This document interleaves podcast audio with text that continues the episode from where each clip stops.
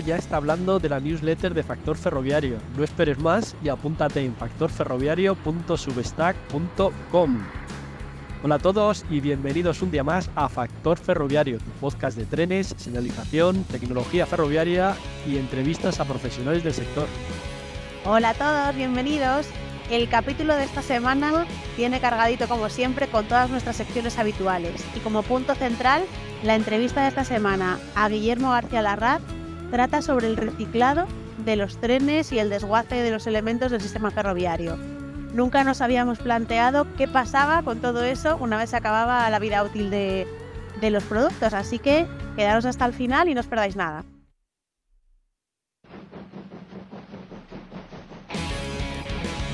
Marcha a la vista. Ponemos marcha a la vista a nuestra sección de noticias donde Mercedes nos trae la actualidad de esta semana. Hola Ángel, hola Laura. Pues al hilo de lo que comentábamos la semana pasada, que me pareció muy interesante, de trenes operados con baterías, he estado mirando a ver qué otras noticias había eh, similares, ¿no? Y he encontrado que, bueno, no solo en Europa, es que también en Estados Unidos he visto que en California Caltrain, que es, la, que, es quien opera la línea de cercanías que une San Francisco con San José, va a comprar un tren a baterías que es un piloto para operar entre San José y Gilroy. Eh, Caltrain ahora mismo tiene un contrato con Stadler para el suministro de EMUS de dos pisos KISS y va a hacer uso de una opción de este contrato para este BEMU, Battery Equipped Electric Multiple Unit, eh, también de los pisos que se podrá alimentar tanto desde la catenaria como con baterías. Y este BEMU tendrá tres coches de pasajeros y un coche adicional para albergar las baterías y el resto de equipos de tracción. Mm, el próximo año es cuando se espera que terminen las obras de electrificación entre San Francisco y San José y la idea es que este BEMU empiece a operar en la sección sin electrificar entre San José y Gilroy y también que haga demostraciones puntuales hacia Salinas. Como hemos dicho antes, eh, o sea, como os he comentado ya antes, este BEMU se podrá alimentar tanto desde la catenaria como desde las baterías. Y en la noticia también se explicaba que la Comisión de Transportes de California, además de haber aprobado el presupuesto para este BEMU piloto, que se va a aprobar, por cierto, en el anillo de pruebas de Pueblo en Colorado, también ha aprobado el presupuesto necesario para las mejoras del centro de mantenimiento de San José y la estación de Gilroy, que es donde se va a realizar el mantenimiento y la recarga de las baterías del BEMO. Y, como veíamos la semana pasada, la idea es que este BEMO lo que haga es reemplazar las composiciones remolcadas por locomotoras diésel antiguas, de cara a reducir emisiones y, y también mejorar la contaminación acústica. Pues está claro que se está poniendo las pilas al otro lado del charco también. Vemos que, en Estados Unidos están haciendo los deberes y ahí cómo va a evolucionar también el panorama en Europa. Eh, veíamos ¿no? la noticia sobre Italia, pero hay eh, novedades en cuanto al resto de países o otros suministradores que también están trabajando en ello. Pues sí, también eh, yo creo que sobre todo por lo menos en Alemania, eh, a lo largo del año que viene vamos a poder ver más trenes eh, alimentados con baterías. De hecho, en agosto la Autoridad de Transporte Local de Sajonia Central, VMS, presentó el Coradia Continental alimentado a baterías, que es también un BEMU de Alstom, y es que VMS ha adquirido 11 trenes que empezarán a prestar servicio entre Chemnitz y Leipzig. Hay 80 kilómetros entre esas ciudades a partir del 2024. Y además, también ha habido otra noticia en verano de que se ha completado el depósito de Offenburg en Alemania, que va a mantener una flota de 27 composiciones del BEMU Mireo B Plus de Siemens, que empezará a operar en principio en diciembre del 24. Pues nada, vamos a ver si la solución de los trenes a baterías es la solución definitiva para sustituir las actuales locomotoras diésel. Y si es así, pues bienvenido sea. Supongo que la tecnología irá avanzando, irá mejorando, las baterías aumentarán capacidad y a lo mejor algún día vemos que todos estos trenes que a día de hoy todavía llevan diésel, el día de mañana son todo trenes con baterías. La ferroescuela. ¿Habéis cogido todos los libros? Pues si es así, nos vamos a nuestra ferroescuela a aprender un poquito más, en esta ocasión, sobre el ASFA. Para empezar, ¿qué es el ASFA? El ASFA, eh, o anuncio de señales y frenado automático, es un sistema de señalización que se compone de sistema ASFA vía y sistema ASFA embarcado en el tren. Este sistema procesa la información procedente de las señales y la envía a los trenes utilizando para ello las balizas como medio de transmisión. El sistema embarcado utiliza esta información para generar las curvas de control correspondientes y actúa sobre el freno cuando detecta que se está excediendo el límite de la velocidad supervisada. El sistema ASFA no puede ser considerado como un sistema de protección automática de trenes con supervisión continua, ya que no dispone de información completa de distancias y gradientes de vía. Por ello, la conducción del vehículo se realiza en todo momento de conformidad con la información suministrada por la señalización lateral. ¿Y dónde se instala ASFA? Pues en la actualidad el sistema ASFA está instalado en la red ferroviaria de interés general en España, en vías con cantonamiento convencional y ancho métrico, donde por norma general es el principal sistema de señalización, y en vías de alta velocidad, donde se utiliza como sistema de respaldo de otros sistemas de protección del tren. Ahora vamos a entrar en detalle en el ASFA digital. El sistema ASFA digital es un sistema de ayuda a la conducción que realiza funciones de supervisión discreta de la velocidad en determinados puntos del trazado al aproximarse a una señal, aviso y parada automática del vehículo al revisar una señal en parada. El desarrollo del sistema ASFA digital proporciona una mejora respecto al tratamiento de la información proporcionada por las palizas ASFA tradicional, con este nuevo sistema ASFA se consigue aumentar el número de informaciones enviadas desde la vía para que puedan ser captadas por los nuevos equipos embarcados. A continuación, el equipo embarcado procesa la información procedente de la vía y muestra un conjunto de indicaciones al personal de conducción para alertarle y para facilitar la realización de las acciones requeridas. Cuando el equipo embarcado detecta ausencia de reconocimiento de la indicación recibida, o bien que no se están respetando los controles de velocidad preestablecidos, el sistema actúa sobre el freno de emergencia, provocando la detención del vehículo. Además de la información transmitida por las balizas de vía, el equipo ASFA digital embarcado requiere que el personal de conducción confirme, mediante la actuación sobre los pulsadores correspondientes, la información que se ha captado al paso sobre las balizas. El sistema ASFA digital no permite en ningún caso que los vehículos excedan la velocidad de intervención de frenado, que se determina en cada momento en función de un montón de parámetros distintos. De la velocidad máxima del vehículo configurada en el equipo embarcado, de la velocidad máxima correspondiente al tipo de tren seleccionado en el equipo embarcado, de la velocidad máxima correspondiente al modo básico o el modo BTS, de la velocidad de control correspondiente al control activo establecido por el sistema en función del modo de conducción existente, de la información de vía recibida por el sistema y, en determinados casos, de la actuación del personal de conducción sobre los pulsadores de su sistema de actuación y presentación de indicadores en cabina.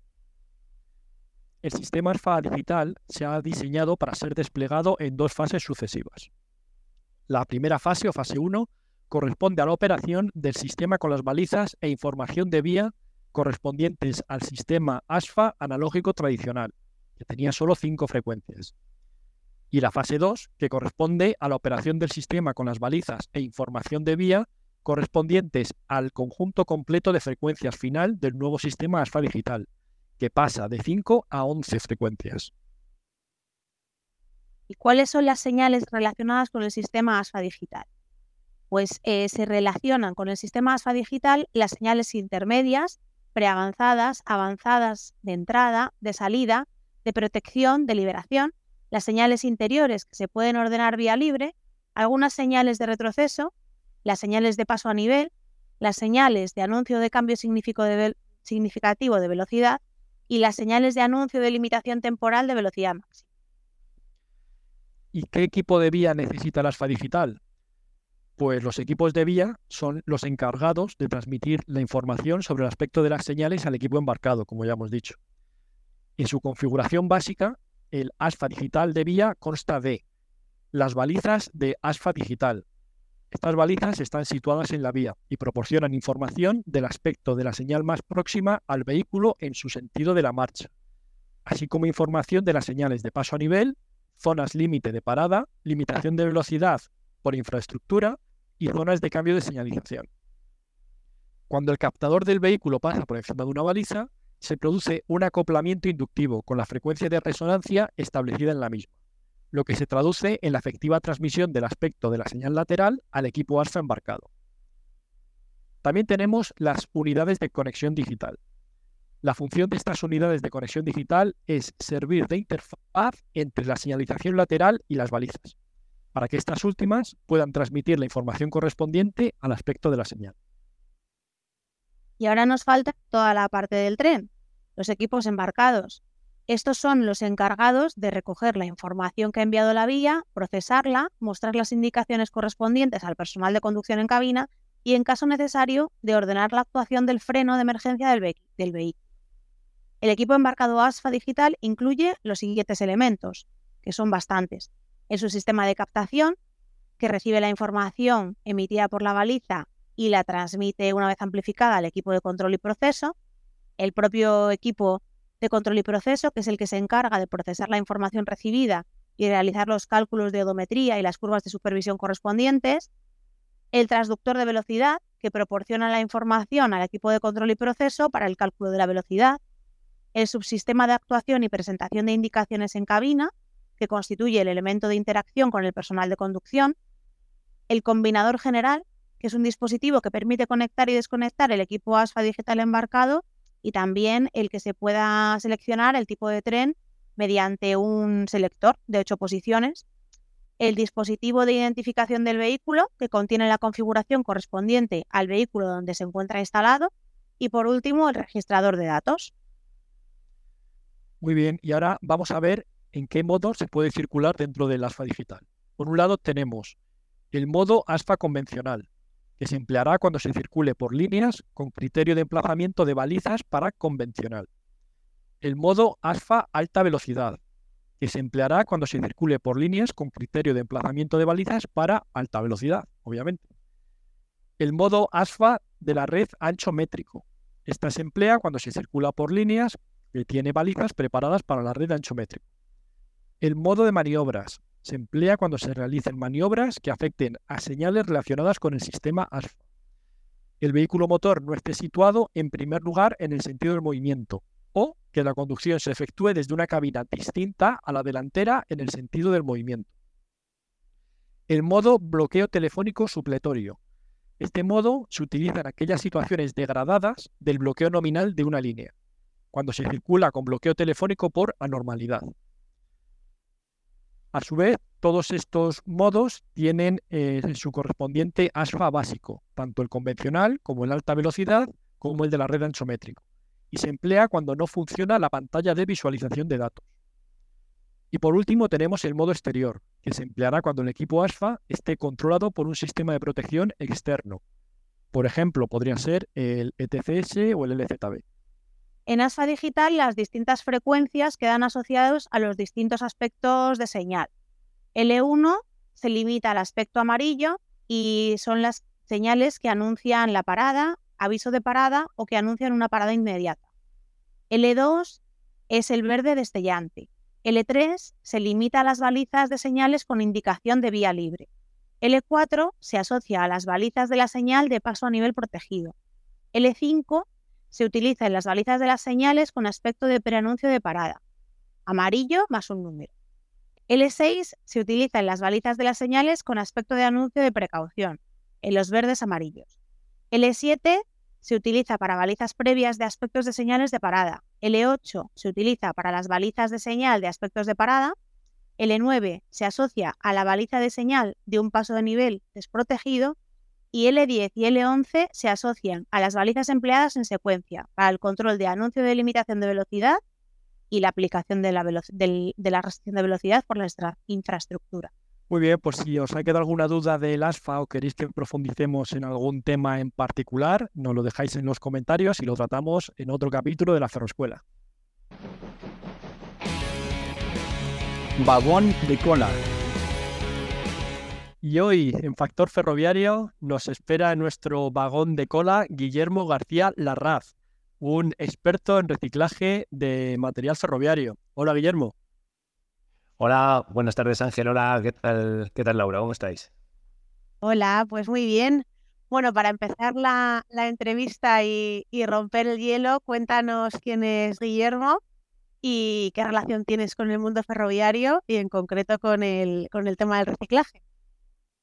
Hola, bueno, pues nada, mira, yo soy Guillermo García Larraz, soy, soy ingeniero industrial, yo soy de, soy de Soria, aunque bueno, vivo desde hace muchos años en, en Torrejón de Ardoz, en, en Madrid.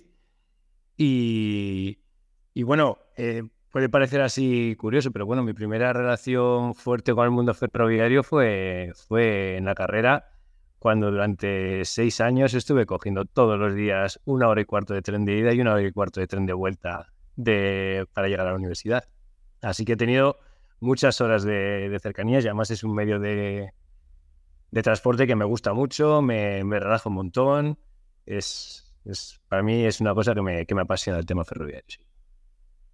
Y has decidido empezar a desguazarlos ahora, por lo que veo. Sí, bueno. Hay que hacer de todo. Eso es, sí. Bueno, Guillermo, cuéntanos entonces, eh, ¿qué es el reciclaje o el desguace de trenes y por qué es tan importante? Bueno, a ver, el, tema del reciclaje de trenes no es particularmente del, mundo de, trenes. Es un poco general. Al final, el reciclaje es transformar lo que consideramos eh, residuos pues en, productos o materias primas que sean válidos otra vez para su uso, para reutilizarlos, para, para reciclarlos, volvemos a meter en el ciclo productivo industrial y aplicado al mundo ferroviario o al mundo aeronáutico, pues, pues al final es dar, una vez que lleguemos al mundo del automóvil, una vez que lleguemos al final de la vida útil del, del, vehículo, pues recuperar todos aquellos, eh, segregar y recuperar todos aquellos residuos que se generan pues para eh, poder volver a reutilizarlos. ¿Vale? Que porque es, es, es, importante, pues es, es fácil. Al final eh, dicho de una manera muy, muy sencilla, muy llana, cada vez somos, somos más, con unos índices de consumo cada vez más altos, los recursos em, son los que son, entonces eh, todo lo que sea minimizar la extracción de materias primas y poder reutilizar aquellas que ya estamos utilizando, pues es, es conveniente y es, y, es, y es positivo. Y además, el mundo del reciclaje es un sector económico por sí mismo. Es decir, que es un, sector que genera riqueza, genera puestos de trabajo y que conviene, conviene desarrollar. Tiene una parte positiva el, el, mundo del reciclaje y es que se desarrolla mucho en local. Eh, al final, para el productor del residuo, con el reciclador, con el, con el consumidor de lo que va a ser otra vez por la generación de esa materia prima, pues vamos a, vamos a pensar, por ejemplo, en una fundición de metales, o en la fundición de, fundición de acero, o en reciclados de plásticos, pues al final estos tres, estos tres actores eh, eh, deben de tejer una red que se comporta muy bien en local, por cuestiones de logística y de optimizar los costes de transporte de la materia prima. Entonces, al final, el, tema del reciclaje es, importante y es importante estructurarlo bien y es importante que vaya, que vaya creciendo. aparte de, por supuesto, ser una necesidad eh, ambiental hoy en día, es casi, es, muy, muy necesario. Y si nos centramos en el reciclaje para los trenes o el, desguace para los trenes, ¿cuáles son los principales desafíos a los que se enfrenta este mundo? A ver, el, en cuestiones de, reciclaje, eh, el reto para los próximos años debe ser poder hablar de, hablo de trenes, trenes que sean 100% reciclables y trenes construidos a partir de materiales 100% reciclados, ¿vale? Eso que es 100% reciclables, ¿qué es? Pues que todos los residuos que estemos generando con, el, con los materiales una vez eh, una vez llegado al fin de la vida útil del vagón, de la, motora, del raíl, pues que 100% podamos, podamos reutilizar, podemos reciclarlo. O sea, estamos hablando de un residuo cero, ¿vale? Em, ¿Qué es eh, que, el, el, tren sea 100% de materiales reciclados? Pues es garantizar cerrar el círculo, es decir, que donde nos estamos proviendo eh, de material, venga de materiales que vienen de este proceso de, de, este proceso de, de, reciclaje. Perdón. Em, hoy en día estamos en niveles pues, pues muy buenos de reciclaje, por ejemplo, en materiales férricos, metales, los aceros estructurales que pueden conformar los chasis de las locomotoras, que pueden conformar los raíles de circulación, eh, la recuperación de metales, pues estoy pensando en, aluminio, estoy pensando en cobre, estoy pensando en otro tipo de, en otro tipo de materiales tienen niveles de recuperación muy altos, pero sí que es verdad que el gran reto tal vez sea el, del plástico, materiales plásticos. Eh, por distintos tipos de condicionantes. Pues uno, por ejemplo, se trabaja con plásticos em, reticulados cuyo luego proceso de reciclaje es difícil. Se trabaja con, con plásticos con niveles de cloro muy altos, como los PVCs, que, que, no permiten el reciclaje químico o no permiten, y no permiten el, el, utilizarlo como CDR, como combustibles derivados de los, de los residuos. Pero sí que estamos en un punto de, de profesionalización del sector y estamos en un punto en que, cada vez se está recuperando mejor, se está reciclando mejor, pero hay, hay varios desafíos por delante, sí, hay varios desafíos por delante. Vale, y si tenemos un, cuenta un, un poco en cuenta todo el proceso de reciclaje, imagino que comienza eligiendo el tren que se va a reciclar. ¿Cómo se bueno. decide que un tren va a pasar a ser reciclado? ¿Cómo se elige ese tren? Bueno, eso al final el, primer paso viene por parte del usuario, un consumidor final. En este claro caso podemos hablar de un, yo no soy experto en gestión ferroviaria, pero un, un ADIF, un RENCE, un, un, consumidor final decide que, oye, por, unos índices, por ejemplo, de mantenimiento, por obsolescencia, etcétera, decide que ese, ese, tren eh, pues, pues está, al final de su vida útil, ¿no? Es muy importante tener controlado, y esto viene aguas abajo, en el momento de la fabricación, tener controlado qué materias, qué materiales componen este tren y qué es lo que nos vamos a, encontrar dentro del tren. Si lo tenemos listado, si lo tenemos codificado, mejor. Pues eso es una fase de identificación que el reciclador va, también va a tener que hacer, va a tener que identificar, más allá de que el usuario, el usuario venga con el papelito y te diga, tú vas a encontrar estos materiales, el primer paso que vamos a, necesitar como recicladores es primero identificar todos los componentes que tiene el tren. Estoy pensando en materiales, por supuesto. Primero, oye, por primero por hacer una valoración económica, porque al esto no se trata, se trata fundamentalmente de sacarle un partido también económico. Primero tienes que hacer una valoración económica de qué es lo que te va a costar y cuánto rendimiento le vas a sacar, ¿vale? Pero también es importante saber qué es lo que me voy a encontrar o si me voy a encontrar materiales peligrosos, materiales, eh, materiales que antes no eran peligrosos y ahora sí son peligrosos, han cambiado las directivas, por ejemplo. Estamos pensando, por ejemplo, en materiales pues, tipo los hablo de amianto, hablo de plomo, hablo de este tipo de componentes que hay que tratar de una manera particular. Se pueden reciclar, pero los tienes que segregar. El reciclador tiene que tener un permiso especial para tratamiento de, de, estas sustancias peligrosas. Entonces, la primera fase clara, clara, es la identificación de elementos. La segunda es eh, aquellos elementos que tengamos, em, que, tengamos eh, que, tengamos identificados, que tienen una composición muy, muy estable, muy, muy constante y se puedan segregar de una manera sencilla, eh, hacerlo. Pues, por ejemplo, estoy pensando, estamos pensando en asientos. Los asientos de los trenes, los asientos de los, de los aviones, suelen, los asientos de los trenes, los asientos de los aviones suelen segregarse de una manera previa porque al final tienen una composición distinta van a ir por otro camino distinto al del, distinto al del, reciclaje. Em, estoy pensando también, por ejemplo, en largas tiradas de cable que pueden adherir en los pasos techos de las cabinas de material rodante. Eso sí se puede extraer previamente porque es una fracción muy delimitada. Tú ya sabes que eso va a ser cableado, que va a tener una composición, que va a tener un tratamiento muy particular. Si lo puedes quitar, te ahorras luego esa gestión, ¿vale? Luego, el siguiente, el siguiente paso es, eh, tenemos que también reutilizar todos aquellos elementos que sepamos que no están al final de su vida útil. Estoy pensando, por ejemplo, en, en displays, elementos electrónicos, que puedas ya no reciclar, sino reutilizar y meterlos en nuevos componentes, tal cual están, utilizarlos en, nueva fabricación. Eso no es reciclaje, es reutilización y hay empresas especializadas que, tanto en ferroviario como en aeronáutica, se dedican a esto. Extraigo eh, componentes que están dentro de los trenes, eh, sé que me van a ser útiles pues tanto a nivel de mantenimiento mm, como piezas, me van a ser útiles para fabricación de, para, para nuevas fabricaciones, los extraigo y lo utilizo. Entonces, como veis, ya vamos quitando cosas. Eh, y luego lo siguiente es se trata de procesarlo. Se, trata de procesar lo que nos queda, lo tenemos que densificar, es decir, cortar. Eh, y para eso determinamos, tenemos hay distintos tipos de, herramientas. Tenemos desde los cortes con soplete, cortes con plasma, cortes con láser para elementos más voluminosos y gruesos como podrían ser los chasis, que son puramente acero, como pueden ser los raíles, vías, etcétera. Eh, tenemos otra serie de elementos como son cizallas eléctricas, cizallas eh, hidráulicas, perdón, para, para ir cortando, por así decirlo, en trozos.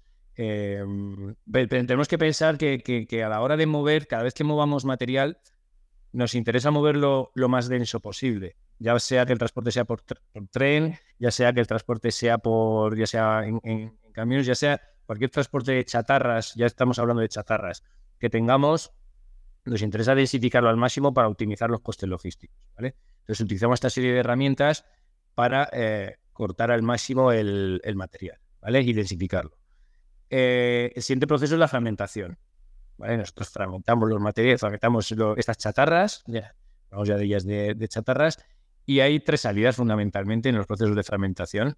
Em, una salida férrica, tú fragmentas por debajo de una granulometría, por ejemplo 60 milímetros, y te, sale una fracción férrica que es la imantada, que esto directamente es acero. Te sale un rechazo, que es lo que no está, lo que no está imantado, y te sale una aspiración, es decir, la fragmentación coge absorbe todo lo ligero y esto lo, lo fragmenta. ¿Dónde está la gracia? Porque esto sería un proceso muy básico.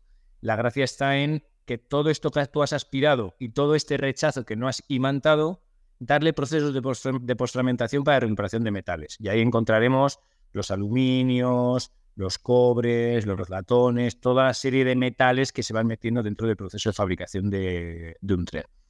¿Cuál es el objetivo al final? El objetivo al final es que tengamos eh, el mínimo residuo posible que mandar a vertedero. Que podamos decir, porque al final se te va a quedar un residuo ligero, una composición de plásticos, de fluff, que son espumas muy ligeras del proceso de fermentación y el, reto en este sentido es minimizar al máximo todo, este, este material que mandemos a vertedero, valorizar al máximo lo, que, recuperemos. Muy bien, pues nos has guiado por, cómo elegimos el tren, cómo lo identificamos, cuáles son todos los procesos eh, que se llevan a cabo y una vez hemos terminado, ¿qué hacemos con todo ese material que hemos podido reciclar?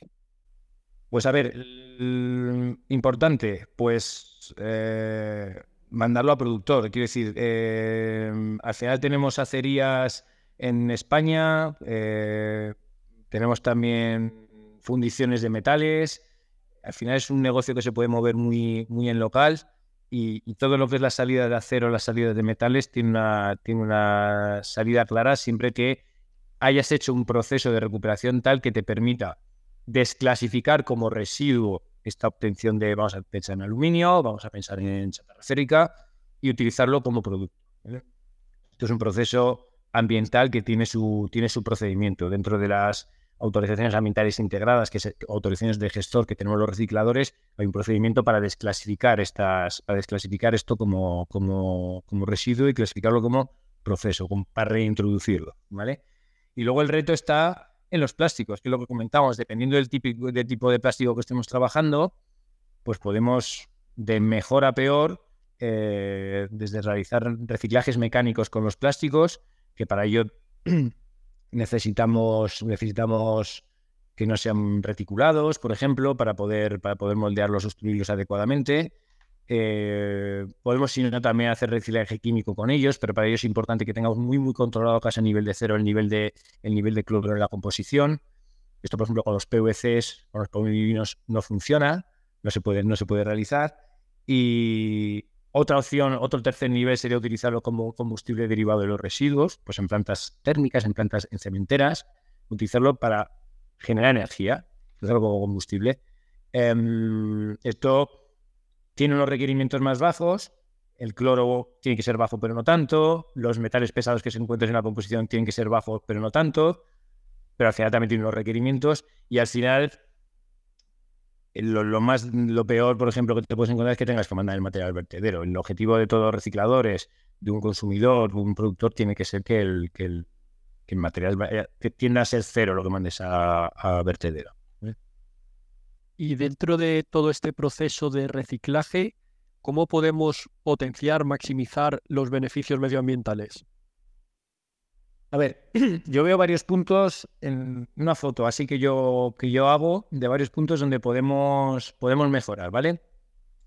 La postramentación, lo que os he comentado al final del proceso de ese rechazo que no está cogido en el imán y no es férrico, o esa aspiración, esa postramentación está mejorando mucho y tiene, tenemos mucho campo de, mejora. Por ejemplo, eh, procesos de separación óptica. Eh, procesos, un, caso clásico, por ejemplo, son los, los aceros inoxidables, son complicados de, separar porque te los, no los pega el imán en general o tienen una imantación muy, muy débil se mezclan a veces con otro tipo de residuos. Entonces, todo lo que son separadores de rayos X, separadores ópticos, este tipo de maquinaria eh, ya que, existe ya en el mercado, eh, ayuda, ayuda a poder separar claramente eh, y obtener y valorizar todos los metales dentro del, dentro del proceso. El, tema es que se implante ya dentro de, dentro de, de, las industrias, que esté cada vez más implantado y que haya ayudas, que las hay, y visitamos los, los boletines oficiales de cada comunidad autónoma, pues veremos que hay un montón de líneas de ayudas para, para mejorar esta serie de procesos de, en general de reciclaje y también de postfragmentación. Otro punto, segundo punto, por mejorar la reciclabilidad de los plásticos, lo comentamos. Oye, en la medida de lo posible, si a la hora de fabricar pensamos trabajar con el mismo número de... Pero esto es difícil de implantar, esto se dice muy fácil, pero es difícil. Eh, reducir al máximo el nivel de PVCs que tenemos en la fabricación pues no nos encontraremos seguro cloro cuando estamos en los residuos. Si tenemos alternativas para trabajar con reticulados, para, disminuir el número de reticulados de, plástico reticulados, pues seguramente luego encontraremos más facilidad para hacer reciclajes mecánicos. Entonces, el, tema del plástico es, un sector que va algo por detrás en desarrollo, porque es, francamente complicado la reciclabilidad de los plásticos por detrás de, lo que serían otros materiales como metales, como papel, etcétera. Pero, pero está creciendo mucho últimamente y se están estableciendo pues, empresas muy potentes, se está creando una red muy potente. El tercero es el tema de la logística. Hay que potenciar, se, puede mejorar que la logística, eh, que, logísticamente eh, los costes sean mejores. Por ejemplo, yo en experiencias en el pasado, pues nos hemos encontrado que para utilizar, darle, reciclar eh, plástico, hemos tenido que mandar un camión pues desde Sevilla casi hasta Barcelona, o de Sevilla casi hasta Lugo. Entonces esto no tiene, no tiene mucho sentido productivo, mucho sentido operativo. Esto se puede hacer ahora porque no hay otra manera de hacerlo. ¿Vale? Pero, pero lo que tenemos que buscar es que tanto el productor, en la medida de lo posible, el productor, estoy pensando, por ejemplo, en una un ferroviario que está acabando la vida útil de, de vagones y entonces tenemos que, tenemos que reciclarlos. Pues el productor está en un punto, el reciclador, lo suyo es que esté lo más cerca posible de este punto, y el, consumidor final, es decir, pues, por ejemplo, la empresa que va a recibir, que va a recibir el, plástico o la acería, esté lo más cerca posible. Entonces, la logística tiene que mejorar, mejorar mucho. También tenemos que potenciar mucho, que esto es para, si acaso, para otro, otro día, el tema de, la, de mejorar la red ferroviaria española para el transporte de mercancías. Hoy en día, el transporte de chatarras en España o el transporte de reciclaje en España, que prácticamente todo se realiza, se realiza por, transporte de carretera. Luego tenemos que, otro, cuarto punto sería el tema de los vertederos. Eh, tenemos que, incentivar negativamente o incentivar positivamente otra serie de actitudes o grabar tema de vertederos, que mandar material al vertedero nos cueste dinero. Es decir, que nos tengamos que las empresas, las, las administraciones, tengamos que echar números y decir, ¿me sale a cuenta invertir en esto o me sale más a cuenta invertir en vertedero? ¿Vale? Porque los vertederos en España hoy por hoy son de los vertederos más baratos de Europa, hasta el punto que incluso hay hasta la fecha ha habido cierto turismo de vertidos, ¿vale? Y esto no puede ser. Esto al final, si tú quieres incentivar, tú quieres incentivar el reciclaje, 100% tú lo que tienes, al final tienes que grabar el, vertedero e incentivar otra serie de. Y luego hay otro punto que tampoco me quiero dejar, que es que al final el sector del reciclaje es un sector que está muy en desarrollo, o sea, que está en constante profesionalización y necesita seguir profesionalizándose. Yo tengo la suerte de que estoy en una empresa muy, muy, muy profesional. He, estado, he tenido la suerte de estar en otras empresas de reciclaje y siempre han sido muy profesionales. La verdad que en ese sentido no me puedo quejar, pero, pero al final los mejores profesionales, los mejores ingenieros, los mejores responsables de logística, al final también tienen que estar en el sector del, reciclaje.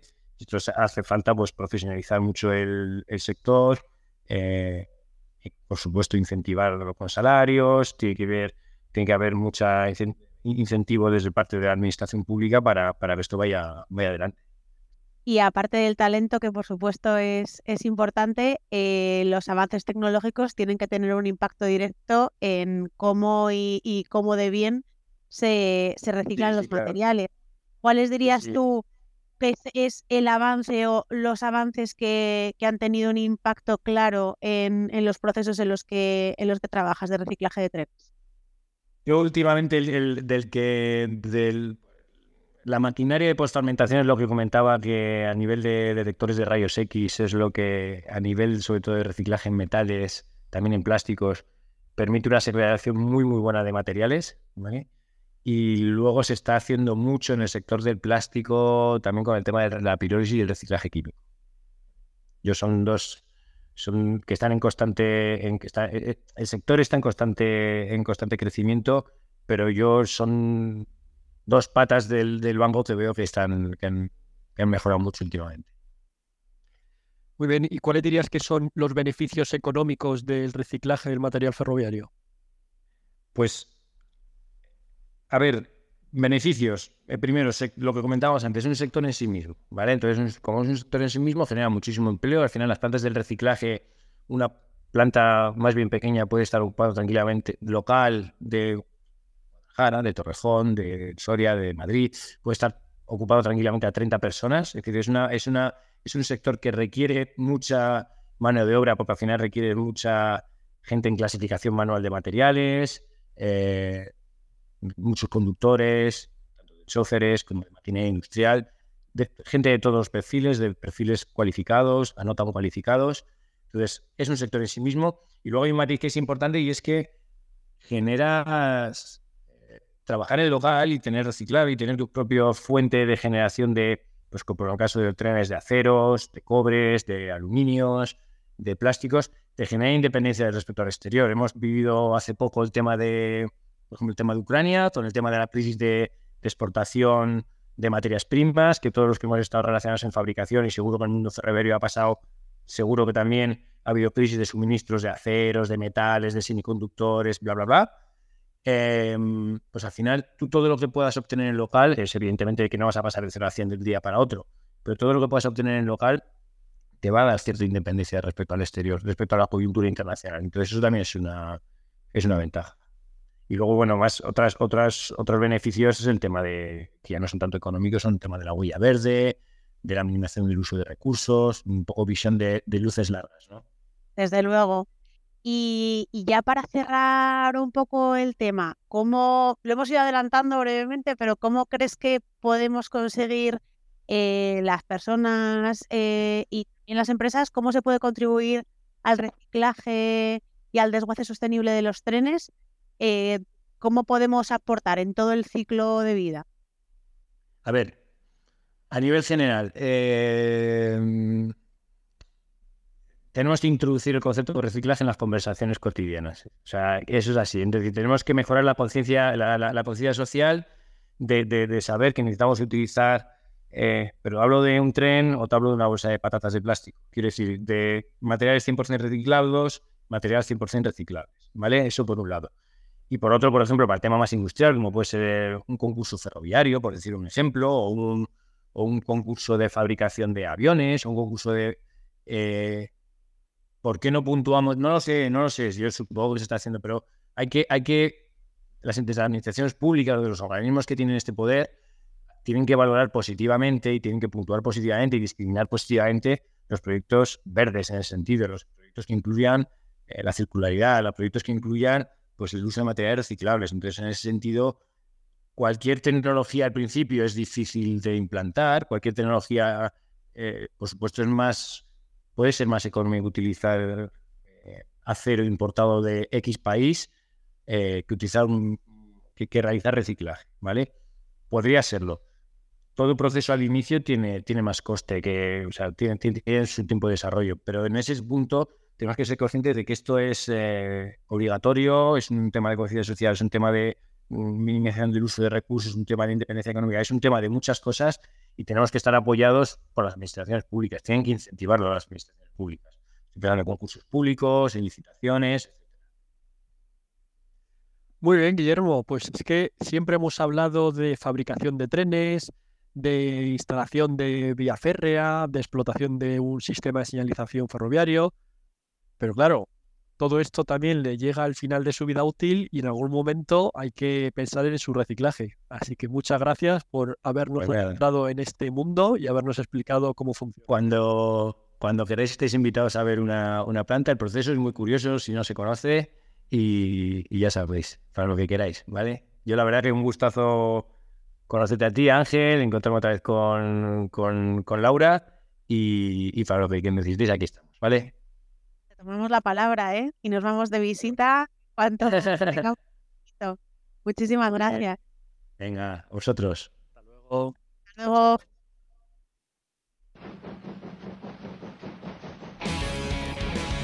Que el andén. Y de paseo por el andén de factor ferroviario, nos toca la tertulia de este capítulo, en este caso, la diferencia entre velocidades comerciales y velocidades máximas de una línea. Eso es, Ángel. En nuestra tertulia de hoy vamos a hablar sobre la diferencia entre velocidades comerciales y velocidades máximas. Bueno, muchos de vosotros os estaréis diciendo, pero vamos a ver, si esto es lo mismo. Pues en términos relacionados con servicios ferroviarios, no lo es. Son dos conceptos que no son lo mismo y no podemos confundirnos entre velocidad comercial y la velocidad máxima a la que se puede circular por una línea. Entonces, vamos a empezar definiendo cada uno de estos conceptos. En primer lugar, velocidad comercial. Es la velocidad media a la que va un tren entre un punto de origen y un punto de destino. Y la velocidad máxima, como ya lo indica su nombre, es el valor máximo de velocidad a la que un tren puede circular en esa línea. ¿Qué ocurre? Que la velocidad máxima va a quedar limitada por las condiciones del tren y por las condiciones de la infraestructura. Pues todos sabemos el peralte, el gradiente, las condiciones de la vía.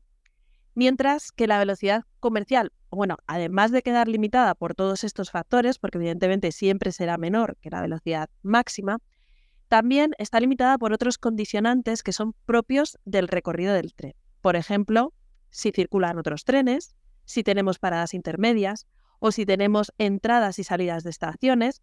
De hecho, ya todos sabemos que cuando el tren se aproxima a una estación tiene que reducir su velocidad hasta llegar a 0 km por hora. Además, supone un tiempo entre que suben y bajan los viajeros y después tiene que arrancar desde 0 km por hora hasta la velocidad que tenga en esa línea. Es decir, que todo esto también se va a tener en cuenta a la hora de calcular la velocidad comercial.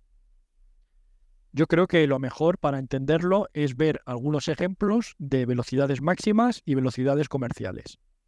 Por ejemplo, en la línea Madrid-Valencia nos encontramos con una velocidad máxima de 300 km por hora. Sin embargo, los trenes que circulan por estas vías, que son Albias e Intercities, el Intercity, por ejemplo, tiene una velocidad comercial de 100 km hora y el Albia de 127 km hora.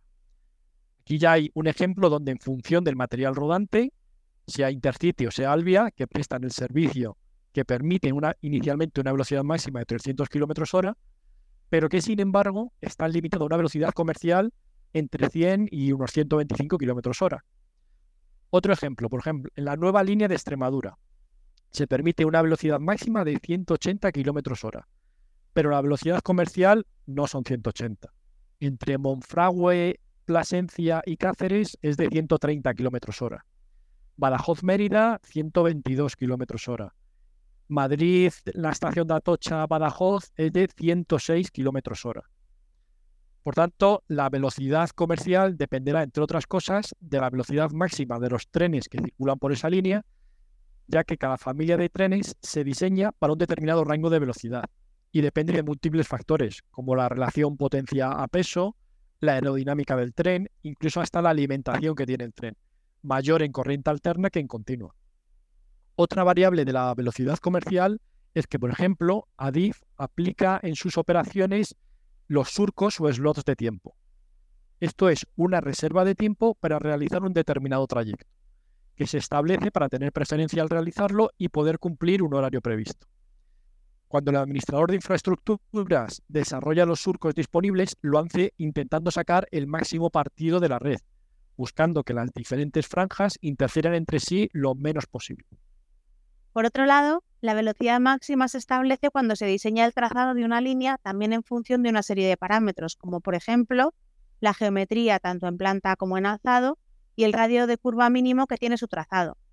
Por ejemplo, en la línea Segovia-Valdestillas tiene radios de 15.000 metros aptos para 500 km hora. Otra variable importante es que el entreeje, que es la distancia entre dos vías contiguas, tenga una distancia determinada. Siguiendo el ejemplo de Segovia-Valdestillas, la obra de fábrica es apta para 6 metros de entreeje, aunque finalmente las vías se montaron a 4,7 metros. Este entreeje varía con la velocidad debido al desplazamiento de aire durante el cruce entre trenes.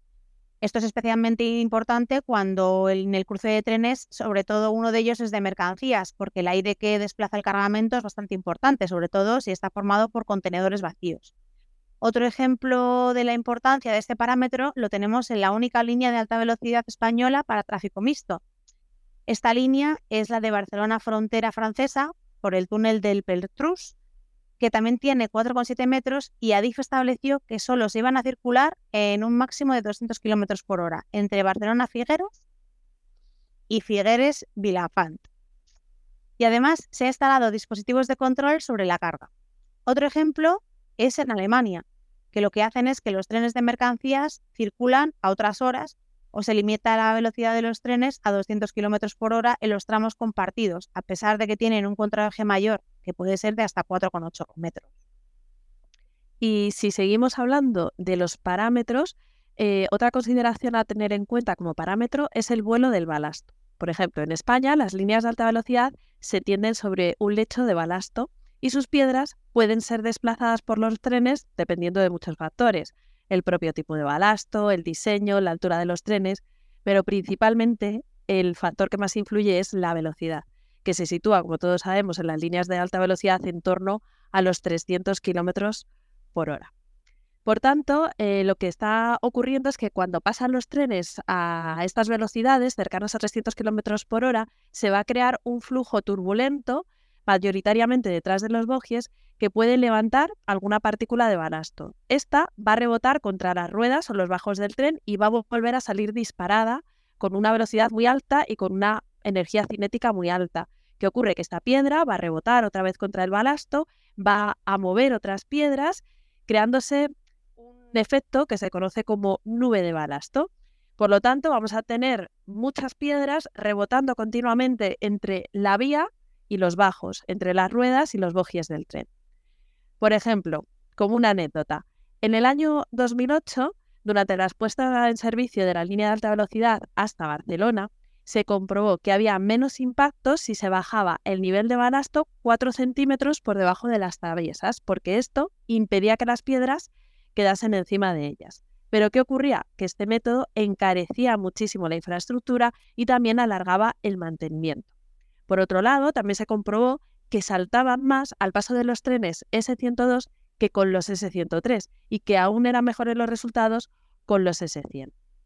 En definitiva, las proyecciones de balasto es otro factor a tener en cuenta a la hora de calcular la velocidad, ya que puede causar daños como abolladuras en los ejes, timonería de freno, también se puede deteriorar el carril, obligando a su amolado, o incluso se pueden deteriorar los aparatos de vía. Otro dato para completar los factores que influyen en el cálculo de velocidades son los sistemas de control, mando y señalización, que también pueden marcar la velocidad máxima de la línea.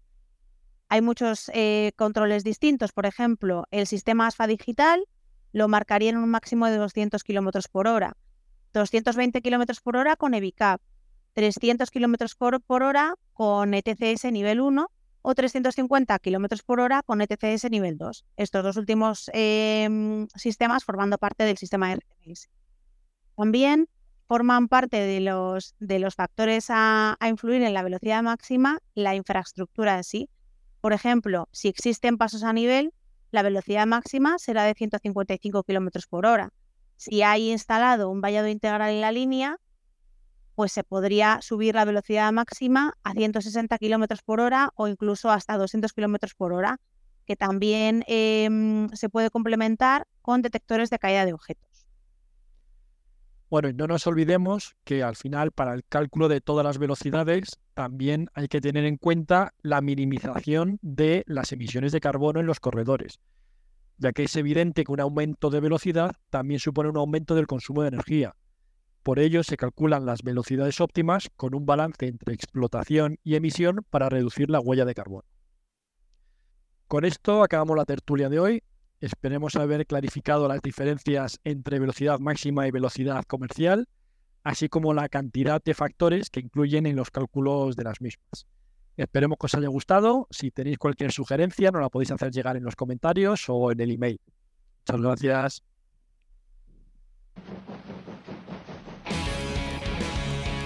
Ancho Ibérico. Y un día más ponemos fin a este capítulo de Factor Ferroviario, no sin antes ir a nuestra sección de Ancho Ibérico, donde os contamos la anécdota de la semana. Bueno, en este capítulo más que una anécdota va a ser el popurrí de anécdotas, ya que son muy cortitas, eh, pero la verdad es que son muchas muy curiosas. Todos conoceréis la famosa frase de el tren de Arganda que pita más que anda. ¿Y por qué es esta frase? ¿De dónde viene? Pues fue popularizada por la lentitud con la que este ferrocarril hacía su recorrido y es que tenía una estación detrás de la estación de Retiro, en la avenida de Menéndez Pelayo, justo donde está ahora la colonia del Niño Jesús. Pues bueno, la siguiente, muy rápida, es el metro de Madrid pasa de 10, llegamos a 11. Esta es la frase publicitaria que utilizó Metro de Madrid cuando el 16 de noviembre del año 98 se inauguró el primer tramo de la línea 11, que iba de Plaza Elíptica a Pan Bendito. Es peligroso asomarse al exterior. Cuando los trenes no tenían ventanillas herméticas cerradas, era posible subirlas y bajarlas a conveniencia a fin de que entrase aire o se mitigase el posible calor que hubiese en los vagones. Pero también era posible asomarse para ver el paisaje.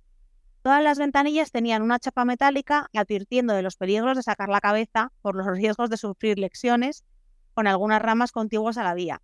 Esta frase fue identificada por algunos en clave política durante el régimen anterior. El metro ha llegado a prosperidad, pero la prosperidad no ha llegado al barrio. Esta frase fue muy comentada en la época por la gente que, del barrio de Prosperidad y la gente que utilizaba el metro, cuando el 26 de marzo de 1973 se inauguró el tramo de la línea 4 desde Diego de León a Alfonso XIII, que daba servicio obviamente al barrio de la Prosperidad. Por fin el, tren llegaba a este barrio, que se llamaba Prosperidad, pero la gente no consideraba que la prosperidad hubiera llegado todavía al barrio. Pues nada, con esto nos despedimos por hoy. Esperamos que os haya gustado. Dadle al like, suscribiros, compartir como siempre decimos, es una comunidad que estamos creando entre todos, por lo tanto, compartir en vuestras redes sociales para llegar al mayor número de gente posible. Y suscribiros, que solamente uno de cada tres está suscrito. Darle al botón y así tendremos más suscriptores en el canal. Y, también Tenemos newsletter, os lo decimos en todos los capítulos. Apuntaros a la newsletter donde cada dos semanas os tenemos al día de todas las novedades y de muchas curiosidades. Sin más, nos despedimos hasta el siguiente capítulo. Hasta luego. Hasta luego. Bueno, o sea, de verdad, eh... esto no lo pongas en todas partes que se me ha puesto en negro la pantalla. Esto no está bien, ¿no? Yo me estoy enrollando mucho, ¿eh? Me cortáis, que a lo mejor estoy aquí soltando una perorata. Hola, ¿qué tal? Venga, empiezo. Perdonad. He dado así y se me ha subido arriba del todo. Que es siempre por mi culpa. Ah.